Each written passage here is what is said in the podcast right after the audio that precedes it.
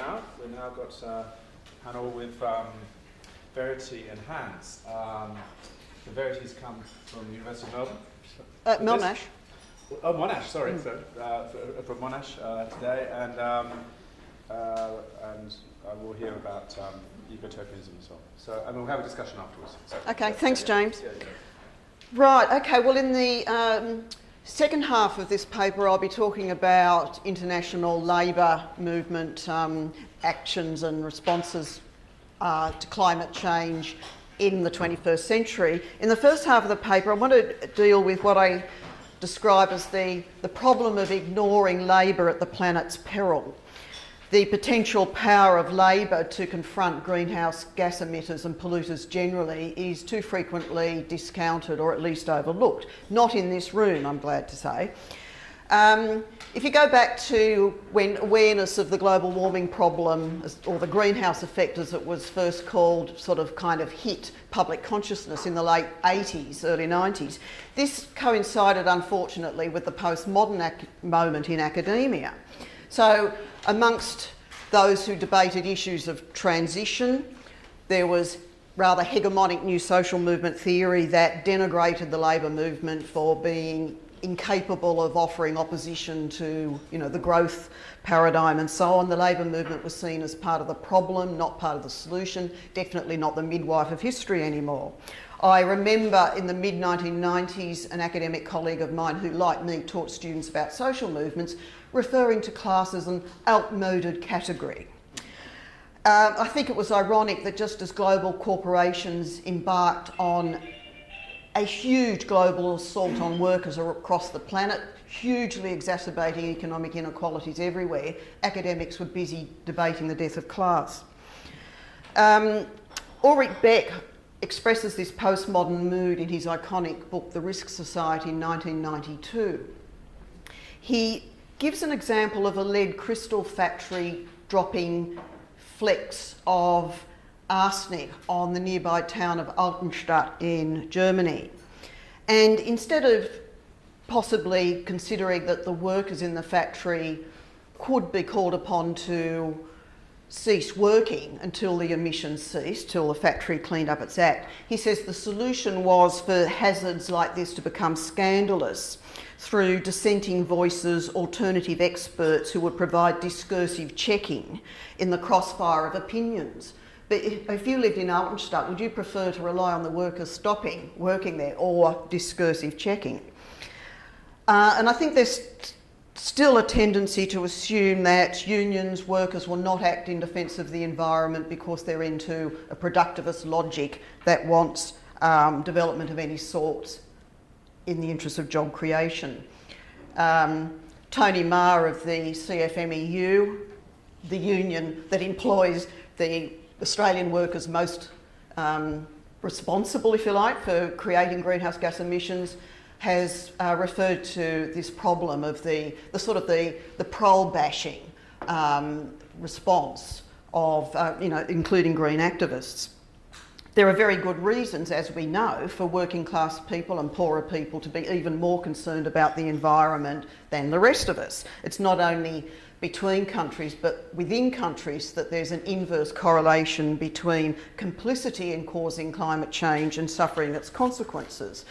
This is already evident in the playing out of emergency situations. Uh, Naomi Klein describes the divide in New Orleans in September 2005 when Katrina hit.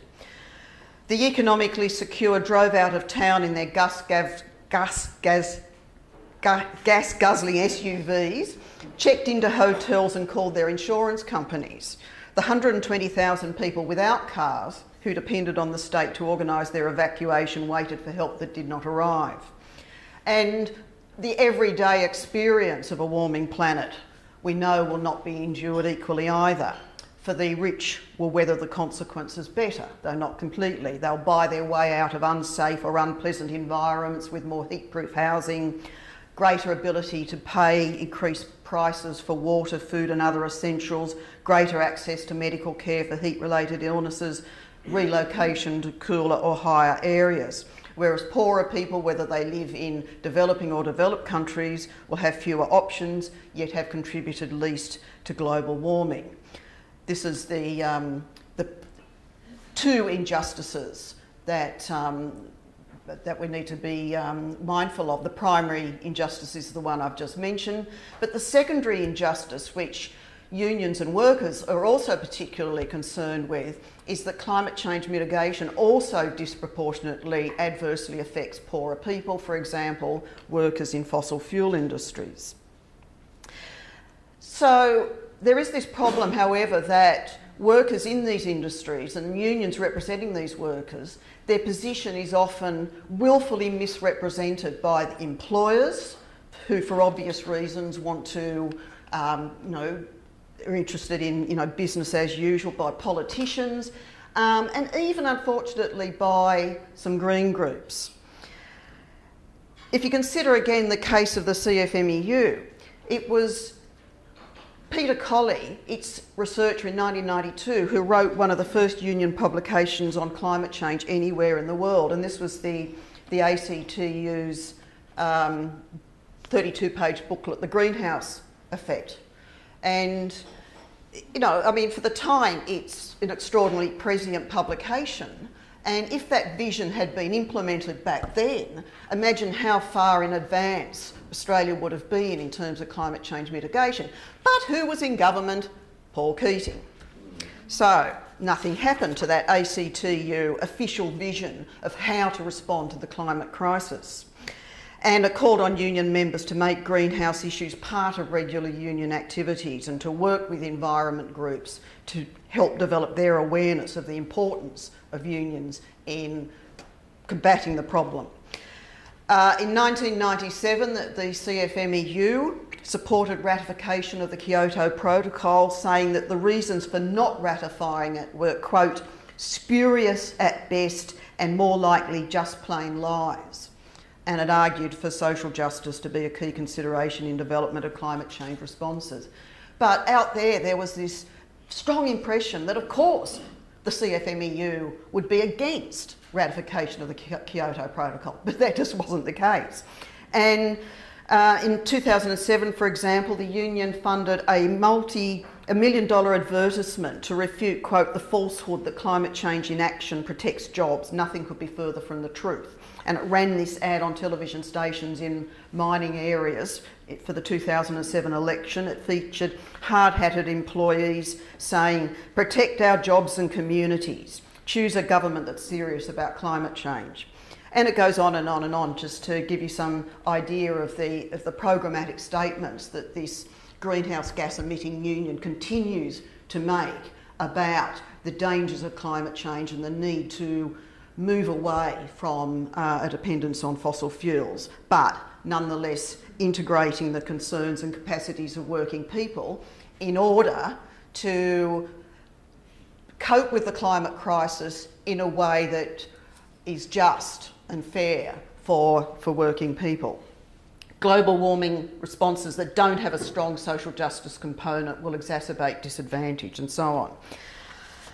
Now, Tony Maher, the Secretary, has reflected on the peculiar position that the workers in that union find themselves, that they are killing the planet but he says our members are sick of being demonised and seen only as part of the problem. They are proud of the fact that the union is positioning miners as being part of the solution. There was a 2007 survey of CFMEU members. It showed that half of them felt victimised by anti coal groups. So I think it's really important that environmentalists don't provide a green echo of mainstream narratives about workers only caring about jobs at all costs. Um, there's also a problematic, widely held assumption that workers should only care about jobs.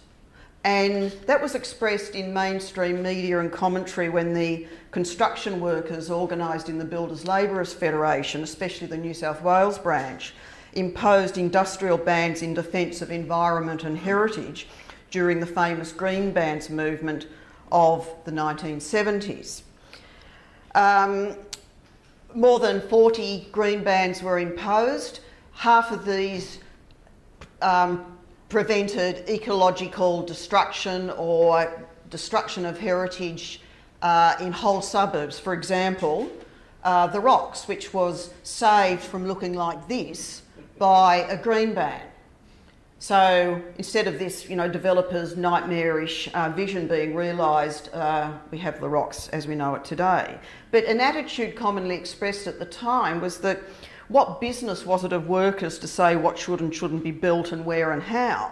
Whereas the union argued that there was no greater wrong existed than that the powerful few should spoil the environment of the powerless many. So there are clear parallels in the climate change period. The union was mindful of working class interests in restraining ecologically de damaging development because workers suffered disproportionately from environmental problems. Uh, Jack Mundey, who led the movement, stressed that workers, more than other sections of the community, had to put up with all the problems besetting cities such as pollution, because they lived in the least desirable localities, the least leafy areas. So it made sense for workers to link up with those involved in ecology. Um, but academic observers echoed the usual prejudice. they said that the link between the workers and the resident activists and the National Trust and so on uh, didn't make sense that it was an unlikely collab collaboration, an unholy alliance, that it was surprising, that it was likely to be short lived, just to quote from commentators. It wasn't short lived. By 1975, the bans had stalled $5,000 million of development at 1970s prices. Petra Kelly, who founded the Greens Party in Germany, visited Sydney during the Green Bans period and was so impressed by this alliance of workers and environmentalists that she took the terminology of green back to Germany, and that's why she called her party the Greens. And from that moment, the word green enters the world's political lexicon. It comes from working class action in defence of the environment. So, what about ecotopian thinkers? Like Beck, often the ecotopian imagination is unreceptive to the potential of labour movements to bring about significant social change towards an egalitarian and sustainable green future. Um, there's a, a, book currently uh, about to go to press written by Andrew Milner and James Burgmann on climate change fiction. And not one of the 200 uh, novels, short stories, films, and television series examined in this study mentions imagines, depicts the working class as an ecological actor in the transition to ecotopia. There's a similar absence in philosophical ecotopianism. I'll give you just one example of a, you know, a wonderful thinker, Ted Trainer. His vision of the simpler way is almost certainly more or less exactly what we need in the future. Obviously, we need to have a, a, a, more autarkic, a simpler uh, way of living to um, preserve resources.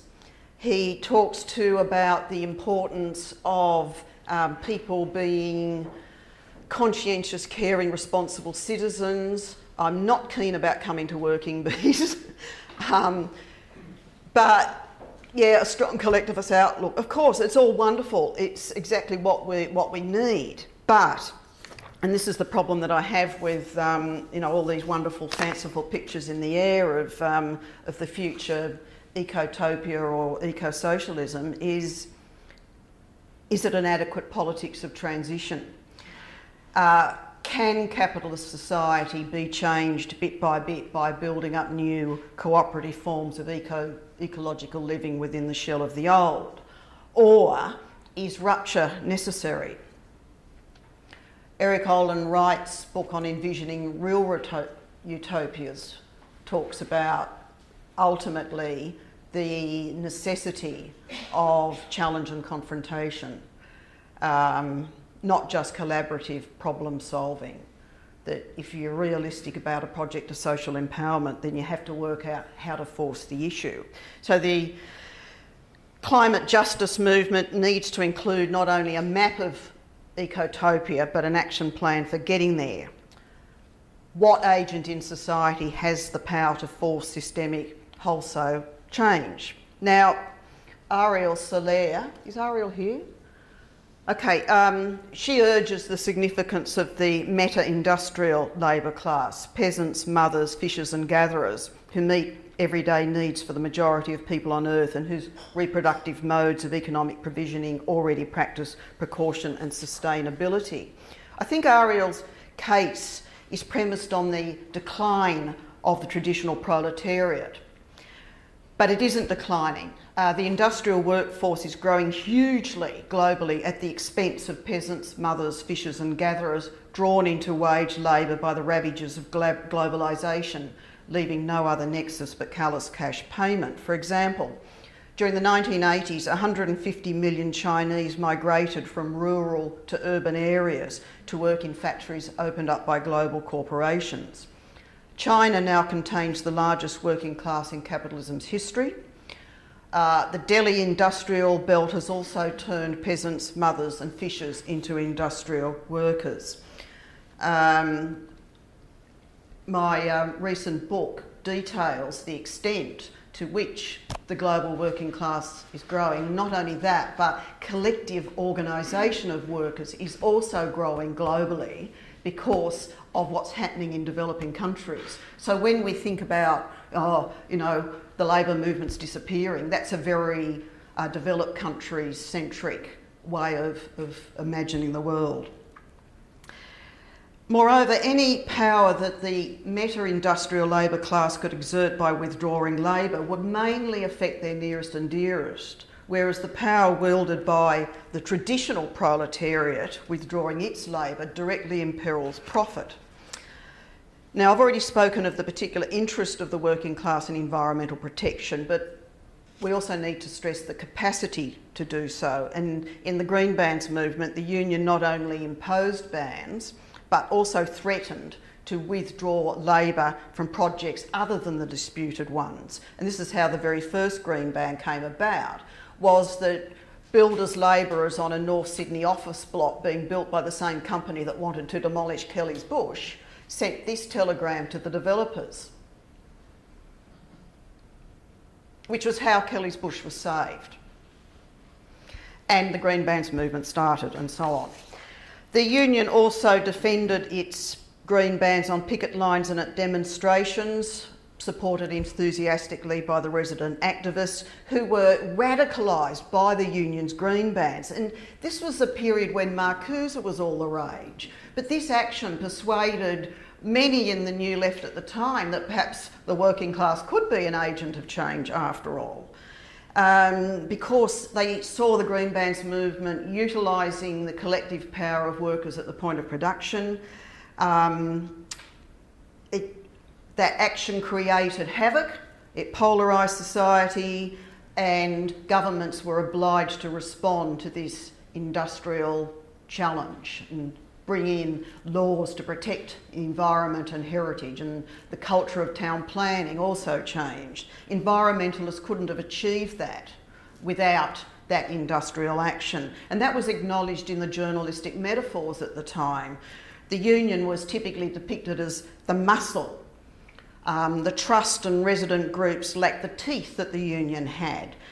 It even won over people who hated unions, as this letter to the New South Wales BLF office indicates. Now, elsewhere in the world, a couple of decades later, a study of red and green movements in Taiwan and South Korea in the late 1990s and early this century came to the same conclusion.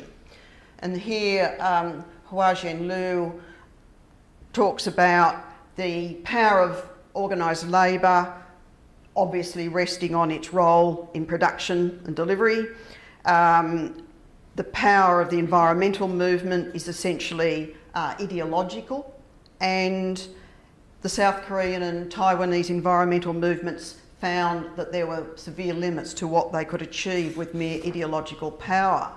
And they did some interviews with these activists about how they felt this powerlessness and how they needed to, they had found that they needed to connect up with labour movements in order to achieve anything.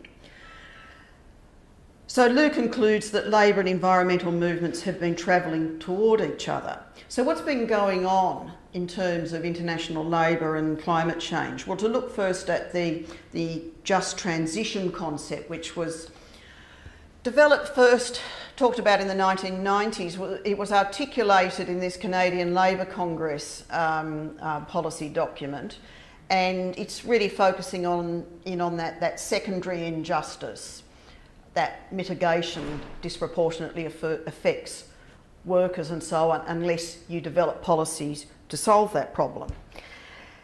Um, and this has become really a leitmotif of international labour in terms of sort of the pronouncements and policy declarations at the institutional level, as we can see, and I'll just run through some of these developments.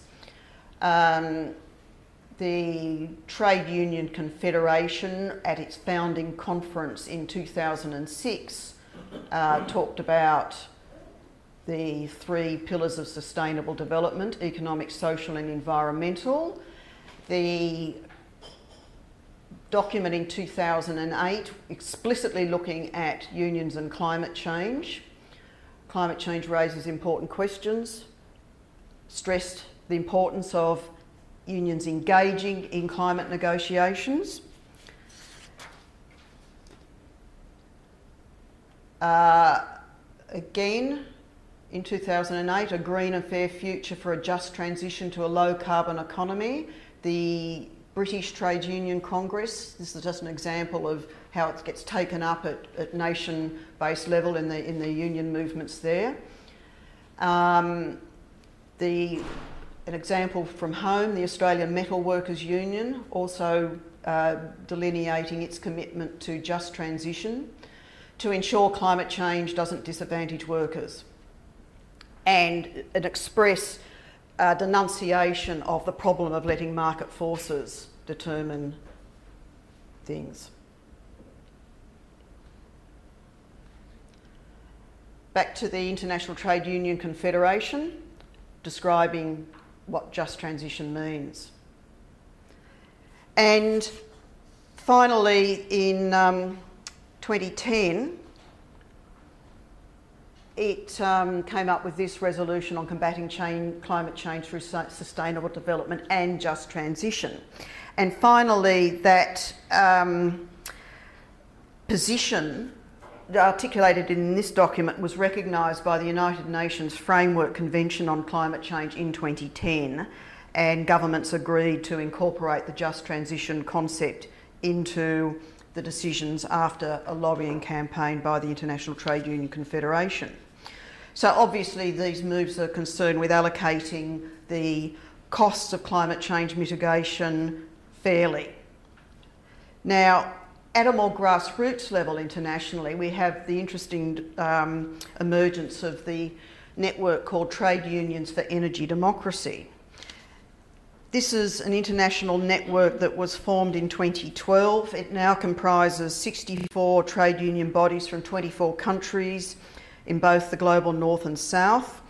Um, in just 2018 alone, so far, 560,000 members or unions representing 560,000 members have joined. It's growing all the time. This was how Canada's National Union of Public and General Employees that joined in September uh, explained why they were joining this network.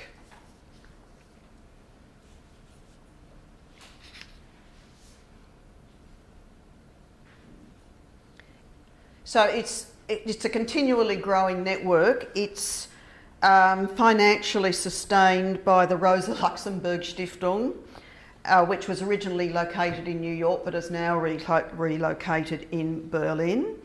And since its launch in 2012, Trade Unions for Energy Democracy has argued that mainstream voices are wrong to claim or imply that the transition to a sustainable energy system based on renewable sources is happening and can happen without a radical change of course. It says, as a movement, we need a programmatic shift, one that asserts a pro public and needs based approach to meeting the climate crisis and achieving a just transition, and that can challenge business as, us as usual. Its motto is resist, reclaim, restructure, which of course its uh, approach. and that emerged from dissatisfaction with the neoliberal green growth narrative promoted by IMF, World Bank, corporations, and so on. And here it articulates its resist, reclaim, restructure uh, philosophy and strategy. Um, it points to the growing momentum around the concept of just transition and how it's been taken up by a wide range of voices from Indigenous and grassroots communities to major institutions such as the International Labour Organisation and acknowledged by the UN in 2010. Um, and it argues that that momentum provides an opportunity for unions to broaden the perspective beyond social dialogue because a growing number of unions internationally are recognising that the struggle for energy democracy has a crucial role to play in the struggle for civilisational survival. And as it said recently, um, it's talking about systemic change, a transition based on meeting human needs, respecting natural limits, but integrating workers' focused concerns into this program for transformation. I'll just give you some examples of what's going on in particular countries in this network. In South Africa, there's an unfortunate lineup of a coal dependent public power utility called Eskom that's engaged in confrontation with private renewable energy interests. Um, the National Union of Metal Workers of South Africa and the South African Federation of Trade Unions, that are affiliated to Trade Unions for Energy Democracy, have crafted a clear response to this problematic situation that calls for the radical restructuring of Eskom and social ownership of the renewable sector as well. So they've cleared their opposition to capitalist capture of renewable energy and their support for a socially owned and democratic alternative. In the UK, it's the Trade Unions for Energy Democracy there that's been influential in the development of the 2017 Labor Party manifesto commitment to reclaim the country's energy system back to public democratic control. In mid February this year, all of the UK's major unions attended a Trade Unions for Energy Democracy meeting and that was also attended by European unions and parties such as Die Linke and Podemos. Uh, in June this year, another meeting was convened by TUED in Sheffield, attended by the key UK unions as well as the Trade Union Congress, uh, and so on. And it's it's it's. It, I mean, Corbyn Labor is really, really indebted to Trade Unions for Energy Democracy for its, um, you know, tackling the, the problem programmatically at last. In uh, South America, in October this year, there was a meeting convened by the Trade Union Confederation of the Americas um, with representatives from 15 South American countries, um, and it discussed how to oppose the predatory and repressive actions of mining and drilling companies across the continent. This is a, another TUED initiative, and unanimous support was expressed for the principles of deprivatised, democratised, and decommodified. And um, it came out with this statement.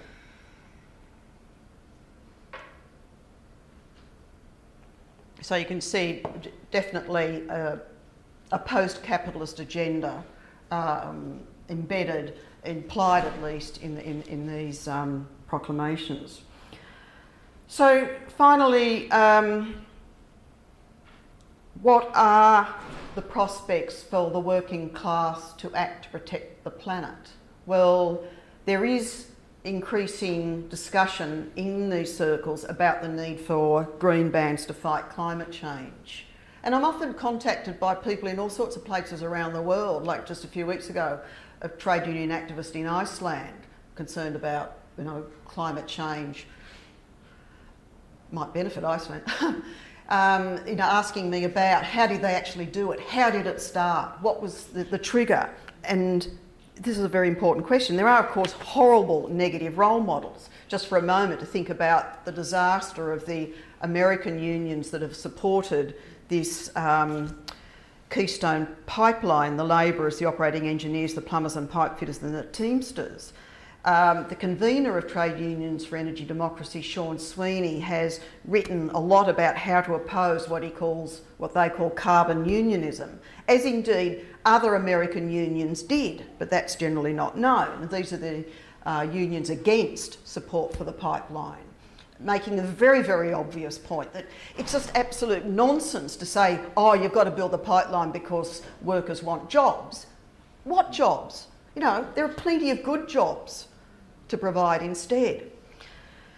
So, the guiding principle of the New South Wales Builders Labourers Federation that underpinned its green ban actions was the concept of the social responsibility of labour. That workers have a right to insist that their labour is not used in harmful ways. And this is you know, the extraordinary statement that they came out with. Um, we will not just become robots directed by developer builders who value the dollar at the expense of the environment. Was it utopian of them to imagine that they should be anything other than such robots? Well, perhaps.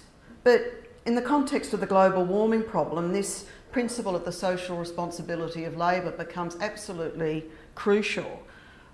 What are the prospects in the present of such a movement? So it might help to use an ecologically unsound metaphor and drill down into the green bans movement to try to understand the potential for such a movement again in the future. Why did the builders' labourers become ecological actors? Well, it happened slowly and gradually. From the mid 1960s, the union became increasingly concerned with matters of town planning. It started to criticise the boom in office block development, the buildings that they were building, and it, they came to start to plead instead for the construction of socially useful projects. Uh, they came out with this statement in 1971. Then, a couple of years later, the union attempted to have a claim inserted into the National Building Industry Award stipulating that 60% of the building industry's resources had to be diverted into construction of public amenities such as hospitals, kindergartens, creches, and houses to channel resources away from building useless office buildings which presently stand idle in all major cities and use our limited resources in the public interest. Now, because the builders' labourers were questioning the products of their own labour, this had a ripple radicalising effect on the movement around them buildings for need, not greed, and so on. People before profits, the slogan of the Green Bans movement. And in this questioning of the products of their own labour, this is Jack Mundey's saying too few people question the products we make. There are obvious parallels in the climate change period where you have to make the case for green jobs rather than brown ones and never doing brown ones and so on. It was the role of builders' labourers within the industry that had heightened their awareness of damage and destruction. Another leader of the movement, Joe Owens, um, said ordinary builders' labourers are the ones who break the ground when this public vandalism takes place. So perhaps I'm trying to see the possibilities for a similar process of alienation to occur amongst workers expected to build new Hazelwoods or even to continue working at them, and therefore to take that important leap from radical consciousness to militant industrial action. I think you can see this beginning in the increasing concern in communities such as the Latrobe Valley and the Hunter about the pollution of their communities and what it's like to live near a coal mine, let alone work in one. And of course, the fire at Hazelwood a couple of years ago uh, really, really, um, you know, started people thinking. As a Labor historian, I'm reminded of a, a famous study, um, John Foster's Class Struggle and, and the Industrial Revolution, that found that the Lancashire cotton workers' experience in the early 19th century of overproduction and competition in their industry was significant in forming their anti capitalist attitudes and their industrial militancy. And this is, also, this is at a time when unionism was illegal, when collective organisation was considerably more under siege even than at present. So I suppose, you know, looking back into the past is helpful, however dire things might look for Labor at any point in time, there are always cycles of struggle and cycles of militancy. And certainly in developing countries, Labor is on the rise again. So, to look into the future, I think you need to, to think about such things. And as we build a better world, um, don't overlook the potential power of Labor to force the issue by refusing to work in polluting greenhouse gas emitting industries. Thank you.